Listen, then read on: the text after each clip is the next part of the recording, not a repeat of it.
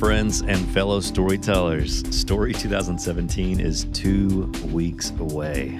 So crazy. We've been talking about it for a year, and now it's finally here. Things are pretty crazy right now, as you can imagine, around the story offices. And we are anticipating incredible things for the 900 to 1,000 artists and dreamers, storytellers that will soon be pouring into the Schermerhorn Symphony Center in downtown Nashville. Gosh, I just can't believe it's this month. It's finally here. If you don't have your tickets yet, head on over to story2017.com and register. We extended the deadline for the $100 price increase through the end of this week, and there's still time to use the coupon code We Are Story. No spaces, We Are Story. So if you register this week, that is a total of $200. $200 in savings off the cost of registration. So do not miss it. Uh, you're going to hear some interviews from backstage later on, months from now and they're going to be with some of this year's incredible presenter lineup. And then you're going to wish you would have just gone ahead and invested in yourself and your work by being there. So do it. If, if you're just on the fence because you're wondering if it's really worth it, look, register, come, take in the conference. And then if you don't leave inspired and ready to do your best work, just email us and I'll personally guarantee to refund every penny of your registration. That's how much I believe in our conference experience this year. So there's no risk. Just be there. Story2017.com. And now, another great conversation here on the Story Podcast. There are things meant for you that are currently beyond your imagination.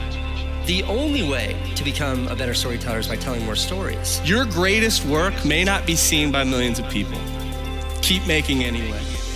To be a writer, we have to sit down and we have to do the work, and we don't get up until it's finished. The only hope we have are the stories we tell. Stories not bound by what is possible. We are proud to be storytellers.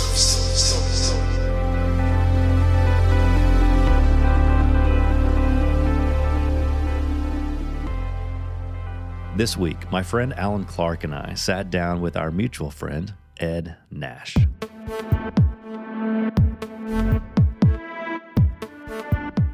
I'm a painter, artist, visual entrepreneur. Visual A visual entrepreneur. entrepreneur. that is awesome. Actually, like that. like people always ask me, like, so which artist do you like? And you know, which artist do you study? And I, li- I, I like a lot of artists, but I mainly I study more entrepreneurs, and and I don't I kind of study their technique and what they've done to master their art and master their concept, and then I don't really study a lot of artists because I don't think traditionally many artists are great entrepreneurs. No, they're and not. I, and I think in our in our world now, you know, the artist has to be the entrepreneur because all those other aspects of of of um, you know, that that artists need that used to rely on, for example, like the gallery, is is sort of moving away. People don't need them anymore. So, do you think all artists should think that way? Not just painters? Yeah, I think every artist should realize they're an entrepreneur. I mean, the the an, an, entrepreneur creates a product, an artist creates a product, creates a concept, has to deliver the product, has to deliver the communication of the product, has to distribute it, visually distribute it. You know, first of all, you have to make, like, you know, y- your work has to be excellent. It has to be really high quality, but you also have to learn to distribute it really well too. There's two aspects. Ed was born in Letchworth, Garden City, England. Letchworth was built by and designed by Quakers in 1903. It was a focus of the arts and crafts movement. Like several members of the British post impressionist movement who visited, lived, and painted in Letchworth, Ed was inspired by the town's amalgamation of urban and rural life and its focus on visual beauty in the town environment, which was really the ideal of the Garden City movement. At age 13, Ed was awarded an art scholarship to Bedford School, England, which accelerated his passion for art. He then went on to study fine art and psychology at Reading University in England, where he graduated with a first class honors degree. Here, his work explored social psychology and art. His dissertation was on the effects of the disembodiment of virtual space on personality. Ed still explores the world of virtual space, focusing on abstract, non representational work. He currently lives in Nashville, where he is an art dealer, appraiser, and artist. But his work can be found in collections across the US and UK and is represented in galleries in New York, Atlanta, Knoxville, Chattanooga, and obviously here at home in Nashville. It's an incredible story, really. The story of a British kid growing up surrounded by a culture that celebrated art, then receiving a scholarship to study art himself. But his journey, as you're about to hear, is filled with more than just an art school education followed by a successful career as an artist. I can't wait for you to hear his story. I can hear the purist already. who are- And uh, Alan, I think, probably has maybe experienced moments like this in his career, but it's like, no, man, it's about the art. So is it is it because you you realize that you can't produce more art without also being an entrepreneur? Uh, or is it that sometimes you do it just for the art and other times you do it because you're an entrepreneur? I mean, I'm an entrepreneur in that um, I, w- I want to represent my own work really well. You know, I don't necessarily want to rely on someone else's distribution method to to provide my income and to be able to me to make more work. You know, so I, I think someone asked me a while ago what um, you know what are sort of the key aspects to being able to be a self-sustaining artist, and I said you need to be able to make enough work to be able to sell enough work to make enough work. So if I'm an artist only making two or three paintings a year, um, and I only have three paintings, two or three paintings a year to sell, that enables me to pay for the rest of my studio and staff and family and mortgage and insurance and all that stuff. So that that's not going to work, right? So therefore, I need to find another job to, sustain that. So I need to be able to make enough paintings, however many it is, and they need to be high enough quality for me to be able to sell them, to be able to make more paintings. You know, so it's it's a it's a self-sustaining thing. But but it, but it's very hard to be able to make enough paintings that are high enough quality, like or whatever you do. You know, so that is a that is a skill and art in itself. You know, every anyone can make a fabulous painting if they took ten years to make it, right? I mean, anyone. I don't know. I've seen I your think- work. I don't I- think I could do it. You could if you took ten years to make one, right? I don't know. You haven't seen me paint, Ed. He's horrible. I'm, I'm, what I want to try to get at is figure out where that came from. I mean, was that something that was instilled in you as a kid? Because there's a lot of artists out there who, when they look at themselves in the mirror, they do not see an entrepreneur and they don't have the same makeup that they see their other entrepreneurs have. So is that something that can be learned, or is it just something that you are? And where did where did you discover that? Um, so that just that that sort of comes from my, the, just the, the my life experiences. Let's talk about them. Okay, So you grew up in the UK. grew up in the UK. did you run a lemonade stand in the UK? I didn't run a lemonade stand. I, I washed we do in cars. I would wash cars and I and I uh, I deburred metal for a summer job. That's kind of what I used to do. Count nuts and bolts. So deburring metal is where you take the sharp edge off a, a piece of sheet metal that's been cut. So when it cuts, it shears like that, and then you get one really sharp edge and one smooth edge. It's how to take a hacksaw blade, and then you have to like nick under the under the burr, and then you like. And you take the burr off and it cuts your hands to pieces. All summer long, like five bucks an hour. But Like- and I wouldn't say that's that, that's not you being an entrepreneur, right? That's just you No, doing was just work work- for money. working, work- working so where did the spark of wow, I've got to learn how to sell stuff come from? Well, when I was at, I, I got a I got a art scholarship to a boys' school called it was Bedford Boys' School, um, when I was thirteen, and I sort of realized that at that point, I liked art, and, and technically I was I was a good draftsman, and I could draw, I could copy, you know, and that's kind of what you do at that point of your life. And then I went to university, and and I studied fine art and psychology, and while I was there, I realized that no one was teaching me anything about business. I had art tutors there that weren't really rep- weren't selling their own work. You know, they weren't being represented by the art galleries. Some, you know, some, several of them were were practicing artists, um, but no one was teaching us about anything about business, marketing, how to represent your work, how to photograph your work, just none of these aspects. You know, how to deliver a concept. You know, how do you create an artist statement? How do you how do you when someone asks you what your work is about, you need to have a really clear, concise uh, story about your work, and and um, so they weren't really teaching that. So a friend of mine from university from from school said, "Hey," he- he was said, "What are you doing for the summer?" I said, "Well, I don't really know. Last summer I deburred metal." and he said, uh, Look at my well, scarred hands. I- he said, "So well, I've, uh, last summer I I uh, worked for a company in America and I sold books door to door." I said, "Well, that sounds interesting. I always want to see America," and I thought, you know, if I could learn how to sell books door to door, I could sell anything. And I, I, I really thought that at the time. I thought, you know what? I might not be any good at it. I'm pretty sure I wouldn't. And I think the reason why I did it was it terrified me. And I was, I knew I'd have to become uncomfortable doing it. How old were you at the time? Uh, and 19. And so I came out to, to the States for the summer. I got a, um, like a work visa, backpack, got a Greyhound bus from New York down to Nashville. I spent a week's worth of training here. At the, there's a company in Nashville called Southwestern Great American, and that's the company I work with. And so we had a week's worth of training there. Then we got another Greyhound bus down to when we went to Decatur, Illinois, where I worked for the summer. And then we started knocking on doors. We found a place to stay, stay with a above a popcorn shop. I, I don't want to fast forward past this moment. We've been friends for a long time. So part of the deal was objective number one was to find a place to stay. That's right. That's right. And you literally were just knocking on doors saying, Can I stay with you? Uh, so so yeah yeah. So you start at the end of the sales week, Thursday night. You, you get told where you're going to work, go for the summer, and so this is you're, you're going to go off to Decatur, Illinois. So I was like, okay, great.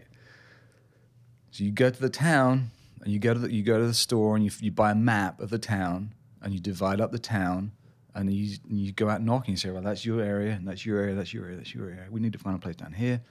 So we all just went out to different neighborhoods and knocked on doors. Say, hey, do you know anyone that might have a place, room to rent for the summer? You know, we just need a place to leave our stuff. We're out six days a week from 6 a.m. till 10 p.m. That's kind of where we need, that's what we're looking for. And then just stranger says, Yeah, here you can stay with Someone us. Someone said, sure, yeah, you can stay above a popcorn shop. And I think people just, you know, I think they sort of respected our, uh, our sort of have a go attitude, you know, like, you know, I, I I respect these kids. They're trying to make a living and, Sure. and so there were like three of us all from school, and we had a we stayed on someone's futon, and someone slept on the floor, and we would kind of rotate. You know, we biked around all summer long. I used to remember waking up in the middle of the night like huge stomach, like like leg cramps from biking around the whole town. But uh, it, it's just some crazy, it's some And- great and- stories. And in the, I bet, in those moments where you thinking, like, this is awesome. It's preparing me for being an artist. That's right. I was like, man, this is. You can just hear the iron Yeah, sharpening right. right. When you saw the tumbleweeds rolling down the street.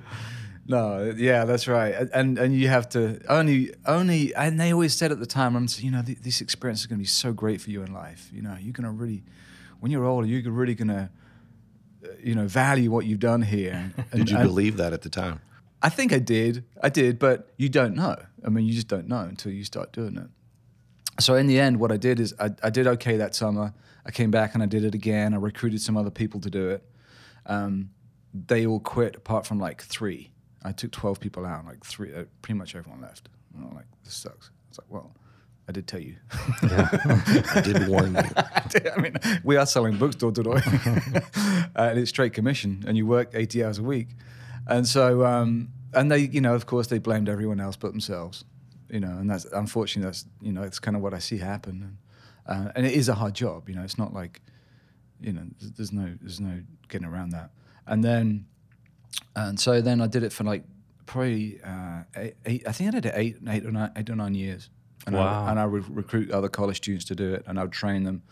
Are And you I would- painting during this time? A little well? bit, a little bit, but not much. Did you did you at least have the idea in your head of like this is what I'm working towards? Someday I'm going to quit Yeah. this and be an artist. Yeah, I mean, I always thought I really want to be either an art dealer or I really, I mean, ideally, I want to be an artist, and that that was kind of one day. This is this is what I'm working towards, but I forgot that along the way. You know, I kind of forgot those things, and I was saying to someone else the other day, that's really scary because sometimes we have these gifts, and we can forget about them. They can get like tucked back way in a closet somewhere, and and until someone opens the door and shines a light on it and come out, you know, this is a real gift you have. You can do this, and this is. It doesn't take. It doesn't take as much as you really think it's going to take to, to do it.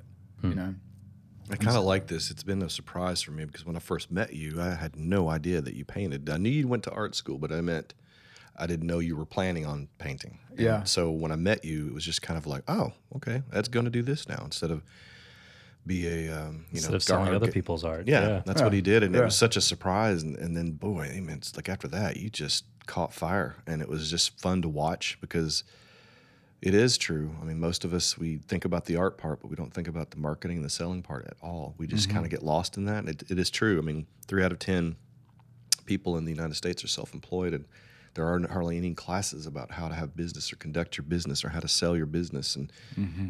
we just get lost. We get lost, and so a lot of this is just not knowing mm-hmm. more than maybe you know not being motivated, and some of it is, but we just need either permission or an instruction a lot of times, and then the third part is obviously motivation.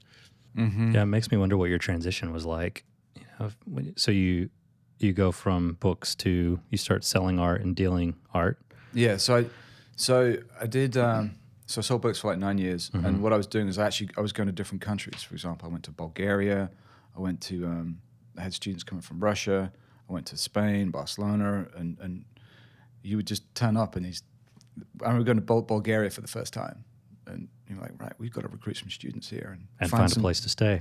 yeah, we stayed in a hotel. That's right. And so they came out, and, and I think like I, th- I remember two or three students sold that summer, um, and now I think there's maybe fifty or sixty students selling from Bulgaria now. That's amazing. Yeah, it's pretty cool. Just from you going there. Yeah, just from just from going over there and recruiting people and coming them back, and Yeah. um, so um, yeah, after that, I realized I, I, I want that, that. At the end of that year, it wasn't a great year. I'd, I'd drawn too much money from the company, and so I was like, man, this, you know, I've got to pay this money back.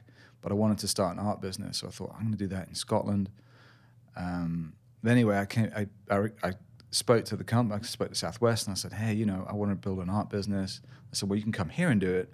And so um, that was kind of my vision. I remember reading this book. It was kind of like uh, careers for like the creative people, or maybe it was like what color is my parachute.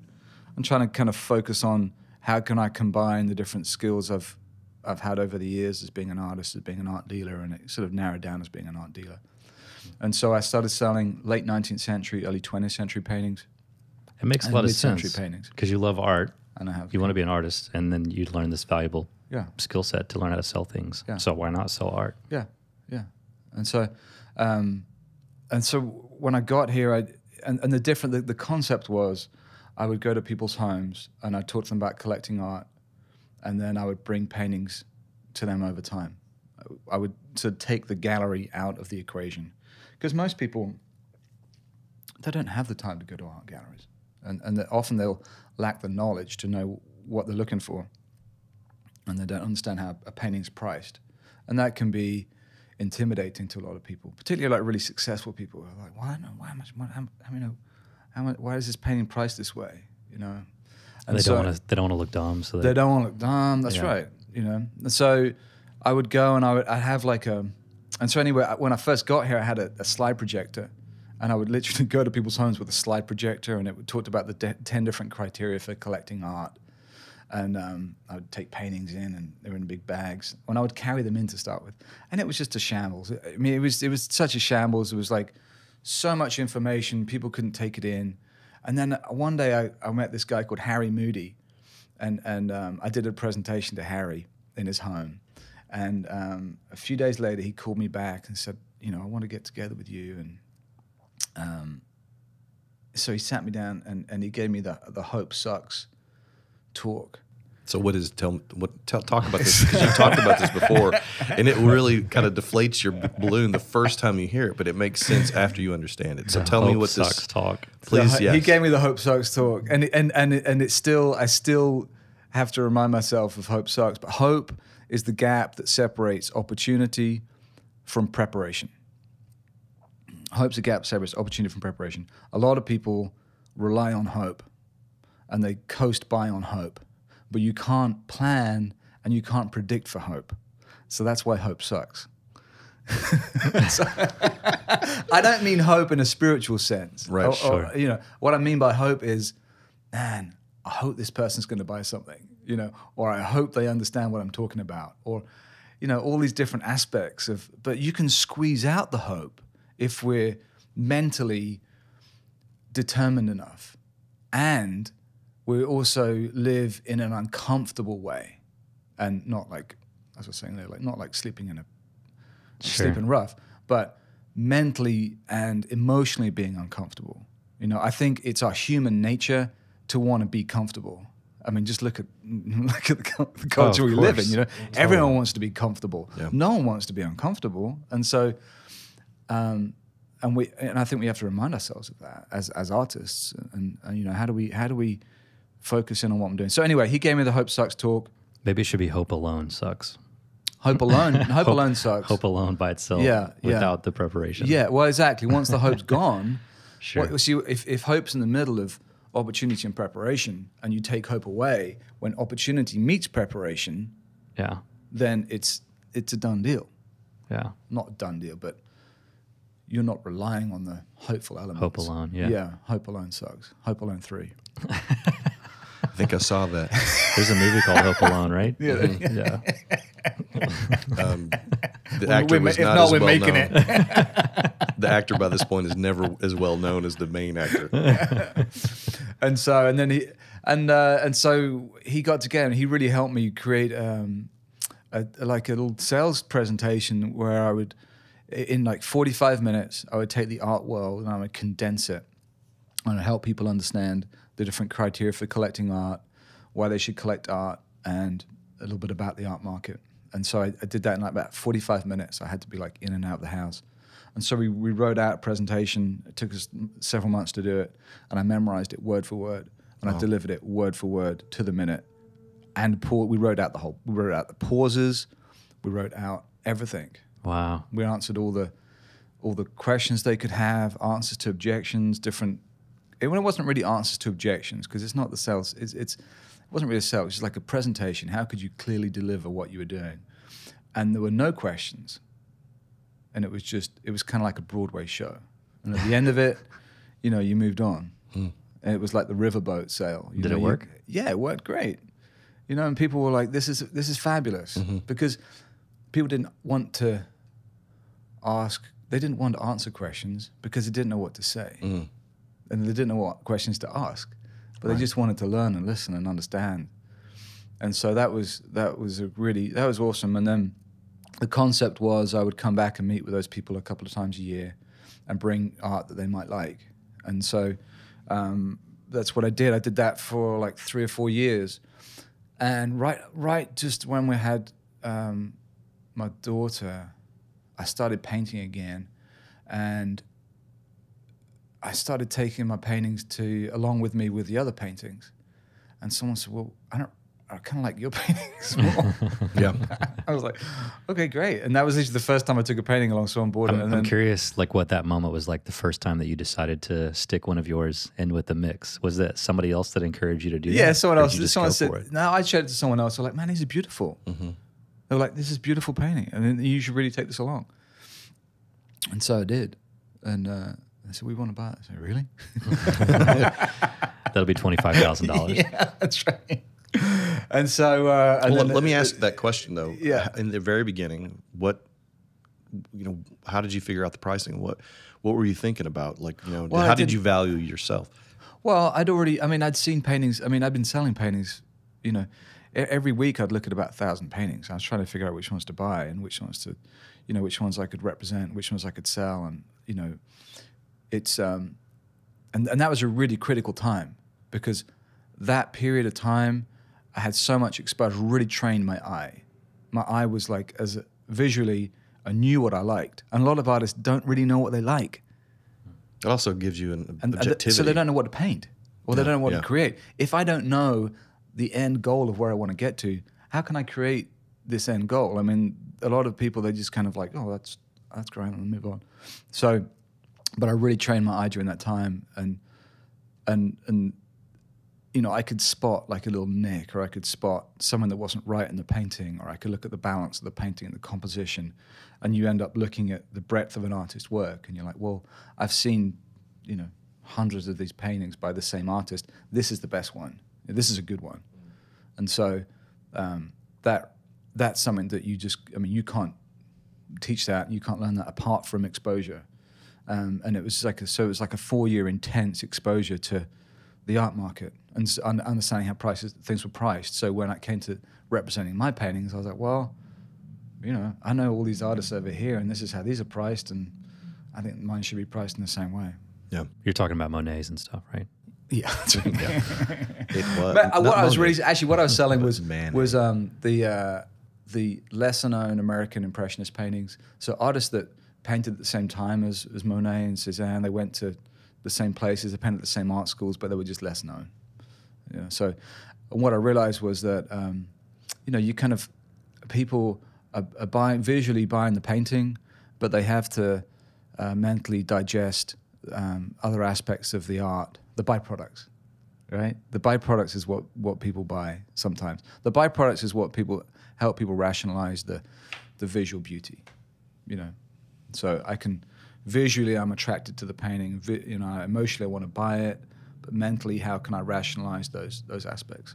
Would you say that when someone buys an expensive piece of art, that it's because of a story that they're telling themselves that they want to be true Um, about who they are? No, I don't think I don't think it's that want to be true. I think I think sometimes that someone will see a painting, and they just they just have this like emotional connection to it, and and they're like, this is beautiful. This this kind of takes me somewhere that nothing has taken me before, and um, I want to remember that experience, and I want that to be part of my house or my you know my my environment, and it reminds me of I think deep down what we were what we were made to do. I mean, you know, we were, we're creators, and when we find someone that's that's a beautiful creation, then I think we want to hang on to those experiences. It Yeah. you know men- mentally takes us somewhere. I want to get into your creative processes in a moment, but I'm curious about your kids. Uh huh. Have you noticed anything about how they paint? Have you encouraged them to paint? Wh- What is it about kids that create so freely and then something happens and all of a sudden we care what everyone's going to think of our work? Yeah, I know it's hard. I, I you know, it's uh, it's it's you know, it's these really flashy advertisements and glossy spreads that kids want to create. They want they want the artwork to be beautifully finished. The, they they lose the raw creative energy. Like Picasso said, you know, we have, we have to learn how to paint like kids. You know? And so I, I- I think I think the uh, I noticed that with my like Rafe, he is he he just attacks the canvas. He'll do anything he can. He doesn't care. He won't tell me. I, I said, "What about this?" No, that's that's not right.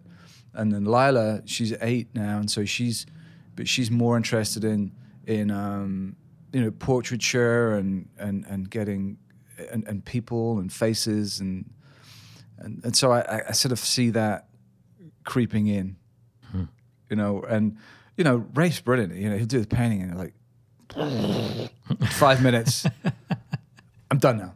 You know, and Rafe, is, buddy, it's not done. And that, there's a part of me that's like, it's not done. But he's like, yeah, I'm done. I'm like, well, let's sit down and you know, the background right here. But um, you know, he was at the studio the other day, and he he, he wanted to go home. Uh, He said, "It's time to go home." I said, "No, we we got to create. We got to create something." So he's always creating something. But, Does that make you proud? yeah, but I, I mean, the kids, every kid's. I mean, every kid likes art. You know, they, they like art when they're younger. I think It's, that's it's how, how, how can you how can you stimulate that and, and help them as they get older, um, and and how can it be? I, you know what you what you learn is that learning how to paint in an abstract way is actually is is a very it takes time for them. They can't do that. It's a harder thing for them to learn. They want to become more representational, more realistic yeah. as they get older.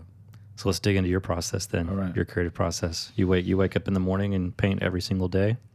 Um, I, f- I find like more now. I have to fight trying to try and find the time to paint.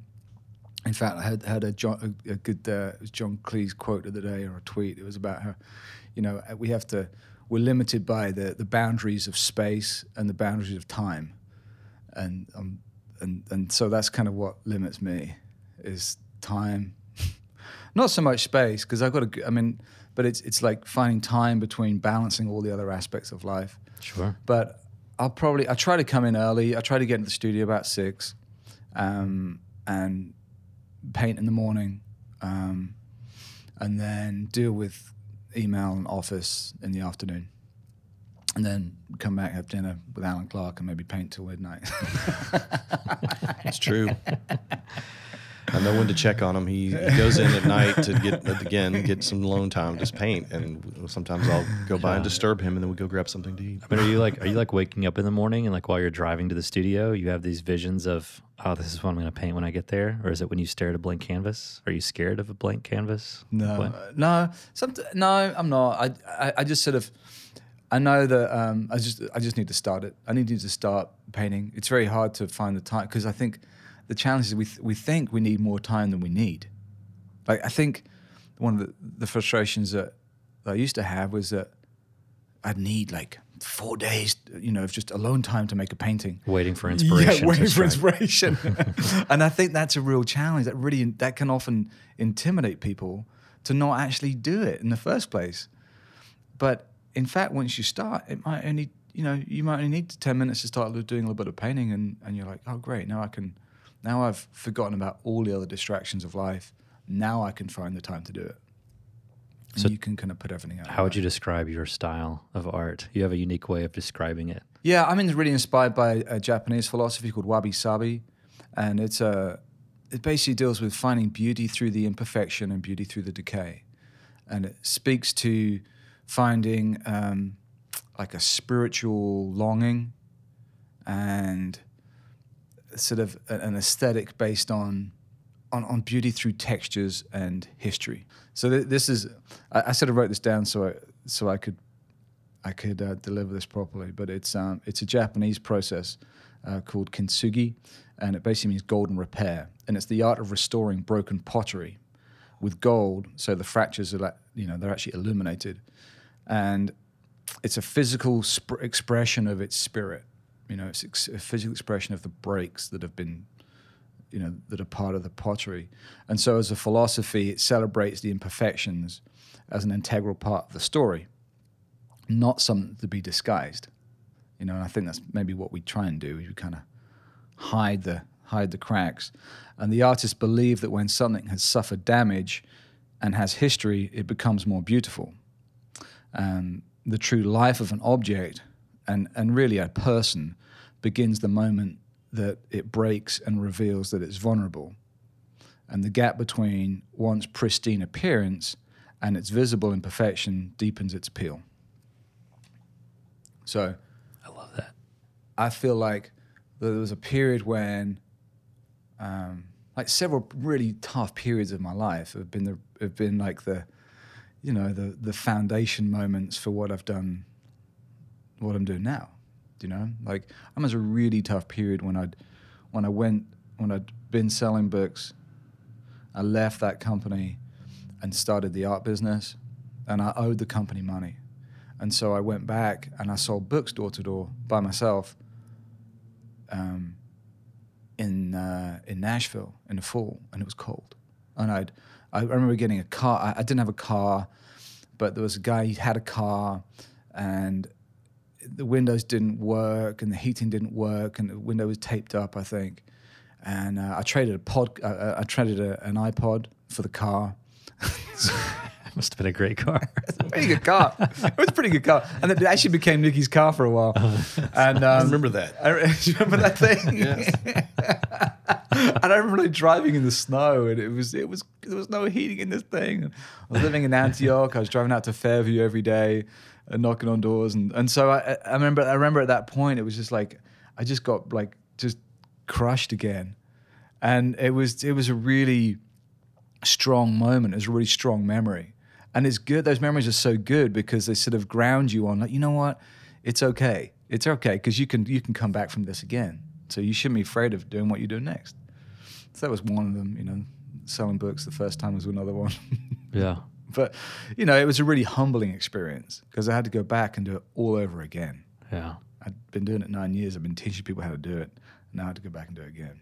I'm sure it was humbling. It was humbling, and and um, I think it was it was a good thing. And I, I decided I did want to do it again because I needed to remember how hard it was to start over again, and and I was going to be starting over a new business again.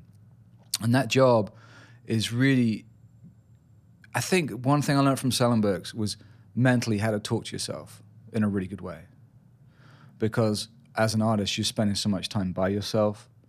And, you know, by the time I'm working by myself or painting, um, you know, we have to emotionally speak to ourselves, emotionally speak to our soul in the right way. Um, otherwise, you know, you, you, it's you, you and yourself. you know, you've got to be a good friend mentally, and I think that that can really inhibit some artists. I, I, I believe. I think that's one of the, the core strengths I've learned from that. Learning how to work hard, physically, mentally, and emotionally. The like three critical things. Yeah. So, what would you say? What would be your greatest piece of advice to all this, all the artists out there going? Well, it's easy for Ed now. Look at him; he's selling, you know, tens of thousands of dollars worth of art on a regular basis. I'm, I'm still doing this and ready to quit. What's your advice? I think sometimes, uh, actually, was, I was listening to a podcast about a uh, a quilter. I'm trying to remember his name. It was um, oh, Luke Haynes, and he makes quilts, modern day quilter. And uh, he said, you know, we're all. He said, I think we're intimidated by feeling like we're an imposter. You know, but everyone's an imposter in their own world. And if you're doing things right and you creatively challenge yourselves, then you're an imposter in your own. You know, everyone thinks, you know, I'm look at Harris. Look at Harris. He's got it all together. Mm-hmm. But, you know, and he's doing. You know, he's got this big conference he started, and he's got his podcast, and he's got his, you know, and he's got his illusions, and you know, he's got his whole brand. You're like, man, look at that. It's easy for Harris. But realize, and I'm sure when you started doing this conference, you're like, man, I've never done a conference before. I'm an imposter over here. But and everyone's Yeah, we're two years in. I still feel that way. Yeah, you know what I mean. I think we, Yeah, I think. I think we should feel like everyone thinks like, oh, you know, I'll, you know, I need to have it together, I need to feel like I'm the artist before I'm an artist. You know, well, you want to be a filmmaker, you write a, write a film, go make a film, and then you're a filmmaker. um, but I think I, I feel like um, I think they need to really. I think if the artist starting out, really enhance your craft, get your craft right, get it beautiful, get exactly how you want it, get it finished right, get it market ready, before you start to market and distribute it. And that, that I think I think sometimes people get stuck halfway before they do the second part. They haven't really refined where they want to get to before they. Yeah, my I think some people might be listening and there's the risk of them misunderstanding you and hearing you say everything has to be perfect before you put it out there. Um, that's not not what I mean necessarily. Um, So by get it right, you don't mean wait until it's perfect before you ever do anything, because otherwise they'll never push anything out right, the door. right, No, you're right. You're right. Um, I just think, you know, spend some time refining your craft before you, before you send it out there, to the world. How much would you say is an artist supposed to dedicate their time or at least their focus on? Like half of doing what they do, with the other half being selling what they do? Or is it something else? Is it 70 something and 30 or whatever? You know what I mean? What is the Yeah, percentage I- that you would I've- spend? I, I'd probably, I'd say it's probably 2080. It's 20 making it, 80 marketing. Wow. See, that's that's opposite of the, what everybody thinks. To me, even me, and I'd mm-hmm. work pretty daggum hard, and it's mm-hmm. just mainly. You know, I've seen artists come in and they'll spend money uh, on us, photographers and designers and things mm-hmm. like that, and and they'll they they will spend most of the money on recording the project, a little bit of money on making it look good, and zero money on marketing it, and then they've got a thousand CDs sitting in boxes in their garages, and to me that's just sad because they dumped that much love and, and care into what they were doing, but then nothing goes past that. Mm-hmm. Mm-hmm. And to me, that's just a crime. That's a crime because you know this. Not only is there a lot of people need to hear it, but you need to support yourself. You need to pay for what you did, and things like that. And then you to see that happen to me, it has to be more than just a twenty percent effort. You know, They're what I mean? relying, they're, they're relying on the hope. Yeah. you know, you know that that's it. They're, they've they've done all the they've done the first part. You know, they've made the work. Yeah. But um, you know, in the world we live in now, we can distribute our own concepts, our own artwork very easily. But I think people are challenged on how they do that, and I think I think people need to treat that. You know, you're back to what uh, what would they do? How would an artist do? I just you know treat your treat it like a job. you know, go to work. Yeah. go to work hard. Go to work. This is your job. You know, it- be boring. You know, don't don't go out. You know, it- you know, there's a there's a, if you, if you read that um, there's, there's a really good essay going around right now called uh, "Steal Like an Artist." Have you seen that? Have you read it? One, of the- one of them's like, you know, live a boring life. it's okay to be boring. you know, focus on making great work, and um, that's a really good essay. You need to get him at the conference somehow. Yeah, Austin, he actually spoke his story two years ago. Did he? Austin Kleon. Oh yeah, yeah, it's great. yeah. You should follow him on Twitter if you don't. He's hilarious. really? Yeah. Where was the the point at which you flipped the switch? At what point, like when you were selling and you decided to take your art before that though, because before that is when you decided to flip the switch. When was that? What do you remember this moment that you had that you were like, you know, why can't I do this? Why can't I not and you know put my art out there and sell it? Yeah, I, I remember before I started painting, I remember looking around and I, I, I saw what was here in Nashville, and I was like, well, I know I can, I know my work's better than this. I mean, I, I know I could do this. And I saw a couple of artists doing what they were doing. uh, They were doing it full time. I thought, well, man, if I can just do a little less than that, then I can do just a little bit. I'm fine, you know. Yeah. And and so um, I think it was, but I, but I remember that point. It was after someone just bought that first painting. I thought this is this is so much easier. This is so much more fun, and I enjoy it. And and I was built, you know, I was I was like made to make paintings, and now I can make as many paintings as I want. And now I feel like I'm playing catch up, which is almost why I work so hard, because I feel like I'm working on all the years that I didn't paint. Hmm. So I feel like I'm I'm working on, you know, th- 14 years of not of not painting again. So I feel like I'm playing catch up, and I feel like I've got all this work I've got to get out that that I hadn't got out that I've been suppressing. Hmm. And so I think right now I'm trying to learn how to to balance it a little bit better, and and trying to learn how to how to what what what's been really good the last few years is is is making sure that I that I'm outsourcing all the things that I that I don't need to be doing, you know, and I'm really, you know, as I said earlier about Cleese and managing our time, boundaries of time and boundaries of space. Well, making sure that we are using, you know, our most valuable resources um, or the most important part of our time to be doing the most important thing, which is painting, and then making sure that other people are doing the other parts, hiring good people to do, making frames, varnishing paintings, installing work, all these other all these other aspects, and finding great people to be doing those to be doing those jobs. And as an artist, we don't have to do everything, and I think that's what limits a lot of artists is they end up doing everything, and so they don't really end up creating a really strong body of work because they're running around trying to do everything. You know, get out of the way, pay someone else to do other things for you. Trade, you know, trade with them. You find someone else and you know barter with them if they like your work. Do something else that. So how let's sum this up. Okay. If you're if you're looking out over the, your career and even the future, Mm-hmm. and like either where are you going or you know what would you like to have said about your life and, and how you've lived it as an artist? Um, I'd like. I'd, I would like to have. I'd like to be seen as. I'd like my kids to to see that I was I was a good dad and I was, um, you know, a good husband and you know, and a balanced artist. I, I, I mean, I, I, that's that's kind of what, um, and that's that's kind of where I'm mentally at, trying to balance, just trying to balance all of it. I mean, just trying to juggle it all.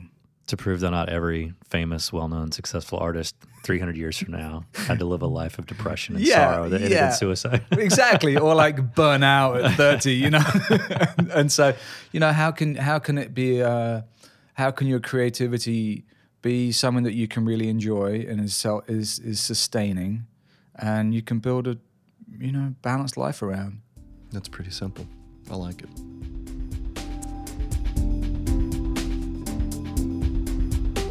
I love Ed. Not only is he a close friend, but he's a major source of inspiration to me and so many others when it comes to the constant tension between art and commerce. I love his story of going from book salesman to art salesman to eventually fulfilling his dream of selling his own art. If you aren't familiar with his work, you have to check it out. Head on over to ednashart.com. E D N A S H art.com. He's also awesome at showcasing his work on Instagram, and it's the same as his site at Ed Nash Art.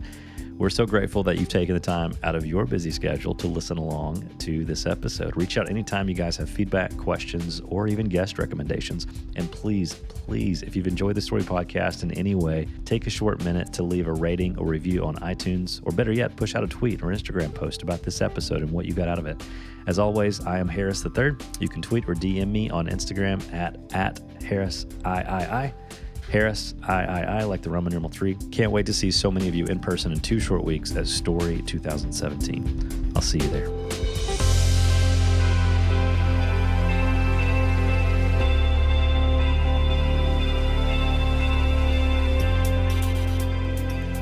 This episode was produced by Harris III. It was mixed by Chad Michael Snavely, and music was written by Aaron Farmer. The Story Podcast is a production of Astoria Collective. Thank you for listening.